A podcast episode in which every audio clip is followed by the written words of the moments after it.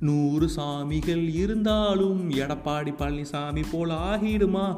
அப்படின்னு நம்ம காலேஜ் பசங்களாம் ரிங்டோன் எடிட் பண்ணி மாசாக சுற்றிக்கிட்டு இருக்காங்க. அதுக்கு என்ன காரணம் அப்படின்னா ஒரு தரமான சிறப்பான சம்பவம் நடந்திருக்கு. அது என்ன அப்படின்னா அரியர் எக்ஸாம் எழுத இருந்த பசங்களுக்கெல்லாம் இனிமேல் அரியர் கிடையாது அப்படின்னு சொல்லியிருக்காங்க பட் ஆனால் அதில் ஒரு சில பல ட்விஸ்ட்டுகள்லாம் இருக்குது யாருக்கு அரியர் உண்டு யாருக்கு அரியர் கிடையாது இது யார் யாருக்கெல்லாம் அப்ளிகபிள் ஆகும் அப்படிங்கிறது தான் இந்த ஆடியோவில் நீங்கள் கேட்க போகிறீங்க என் மக்களுக்கு வணக்கம். சம்பவம் பை அஸ்வர் கேட்டுக்கிட்டு இருக்கீங்க. அதாவது அரியர் எக்ஸாமுக்கு வெயிட் பண்ணி அரியர் ஃபீஸ் கட்டி முக்கியமாக அரியர் ஃபீஸ் கட்டி கொரோனா காரணமாக அந்த அரியர் எக்ஸாம்லாம் தள்ளி போயிடுச்சு ஸோ வந்து இது அவங்களுக்கு மட்டும்தான் அப்ளிகபிள் ஆகும். பட் அரியர் ஃபீஸுக்குன்னு அம்மா அப்பாட்ட பணம் வாங்கி அரியருக்கு செலவு பண்ணாமல் தான் ஆளுக்கு செலவு பண்ணவங்களோட நிலமை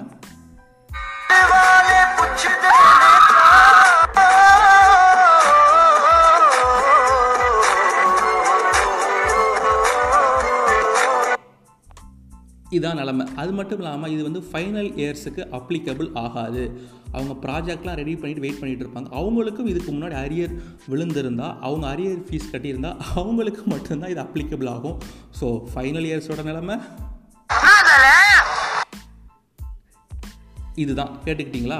அது மட்டும் இல்லாமல் M one M two M த்ரீலாம் arrear விழுந்தால் நம்ம எங்கேருந்து கிளியர் பண்ணுறது பர்சனலாக எனக்கு எம் த்ரீ அரியர் விழுந்துச்சு. அப்போவே நான் அரியர் அந்த அரியரை தூக்குறதுக்கு ரொம்ப கஷ்டப்பட்டனே சொல்லலாம். So M one M two M த்ரீலாம் உங்கள் பேர பசங்க அவங்கெல்லாம் அரியர் எக்ஸாம் எழுத வருவாங்க. ஏன்னா நம்ம ஜீனாச்சே அவங்க அரியர் எழுதி தான் ஆகணும். ஸோ அப்போயும் நீங்கள் அரியர் எழுதுவீங்க. அப்போயும் உங்களால் கிளியர் பண்ண முடியாது. ஸோ இதெல்லாம் தூக்கி சாப்பிட்ற மாதிரி ஒரு சம்பவம் நம்ம வந்து இபிஎஸ் பண்ணியிருக்கான்னு நினைக்கும் போது உண்மையிலே ரொம்ப பெருமையாக இருக்குது ஏன்னா ஸ்டாலின் என்ன பண்ணியிருந்தார் அப்படின்னா நான் நீட்டை வந்து தள்ளி வைக்க போகிறேன் இல்லை நீட்டையே தூக்க போகிறேன் அப்படின்னு சொல்லி உண்ணாவிரத போராட்டம்லாம் இருக்க போகிறேன்னு சொல்லியிருந்தார். அதெல்லாம் தூக்கி சாப்பிட்ற மாதிரி தான் எடப்பாடி. நீங்கள் என்னடா நீட்டை தூக்குறது? நான் எக்ஸாமே கேன்சல் பண்ணுறேன்டா அப்படிங்கிற வேறு லெவலில் மாஸ் பண்ணியிருக்காரு அப்படின்னு தான் சொல்லணும். இதுக்கு முன்னாடி என்னோடய பர்சனலாக அதாவது என்னோடய ஃப்ரெண்டோட ஸ்டோரி ஒன்று சொல்லணும்னு நினச்சேன். அதாவது நாங்கள் பவர் எலக்ட்ரானிக்ஸ் எக்ஸாமுக்கு படிச்சுக்கிட்டு இருந்தோம். நாளைக்கு எக்ஸாம் அப்படின்னா குரூப் ஸ்டடி பண்ணுவோம். அது எல்லாத்துக்கும் தெரிஞ்சால் தான் கொஞ்சம் நேரம் மட்டும்தான் படிப்போம். மற்ற நேரம்லாம் டிவி பார்க்குறது படம் பார்க்குறது இந்த மாதிரி ஏதாவது மொக்கையாக பேசிகிட்டு இருக்கிறது. அப்போ வந்து நைட்டு என் ஃப்ரெண்டு சித்தார்த்துன்னு ஒருத்தன் ஃபோன் பண்ணான். மச்சா படிச்சிட்டியாடா? எத்தனை யூனிட்ரா படிச்சுன்னு கேட்டான். நான் வந்து ஒரு நாலு யூனிட் படிச்சுட்டேன் நான் ஒரு யூனிட் இருக்கா அப்படின்னு சொல்லிட்டு ஃபோனை வச்சுட்டேன். மரெல்லாம் எக்ஸாம் எழுதிட்டு வந்துட்டோம். அப்புறம் சித்தார்த்தனடா எக்ஸாம் எழுத வரல அப்படிங்கிறாங்க. சரி யாராவது இறந்துருப்பாங்க. வீட்டில் யாராவது இறந்துருப்பாங்க. அதனால தான் வராமல் இருக்கும் அப்படின்னு நினச்சிட்டு இருந்தா தலைவனுக்கு ஃபோன் போட்டோம். ஏன்டா எக்ஸாம் எழுத வரல அப்படின்னு ஃபஸ்ட்டு அது கூட கேட்கல ஃபோன் தான் அடித்தோம் என்ன ஜி எக்ஸாம்லாம் எழுதி முடிச்சிங்களா அப்படின்னு கேட்பாங்க அப்படின்னு பார்த்தா தலைவன் நான் ஒரு அஞ்சு யூனிட் படிச்சிருக்கேன். நீ எத்தனை யூனிட் படிச்சிருக்க? அப்படின்னு கேட்டான். எனக்கு அப்படியே செருப்பால் அடிக்கிற போல இருந்துச்சு. நீ பாட்டு படிச்சுக்கிட்டே இரு. இங்கே எக்ஸாமை முடிச்சிட்டாங்க. அப்படின்னு தான் சொல்ல தோணுச்சு. ஏன்னா தலைவன் பரீட்சையே மறந்துட்டான். ஸோ அதான் நேற்று அவனை கிட்டல் பண்ணிக்கிட்டு இருந்தோம். நீ இனிமேல் எத்தனை பிரச்சனைனாலும் மறக்கலாம். ஆனால் நீ அரியர் ஃபீஸ் கட்டிடு அப்படின்னு சொல்லிட்டு இருந்தோம். இப்போ அவன் அரியர்லாம் கிளியர் பண்ணிட்டான்.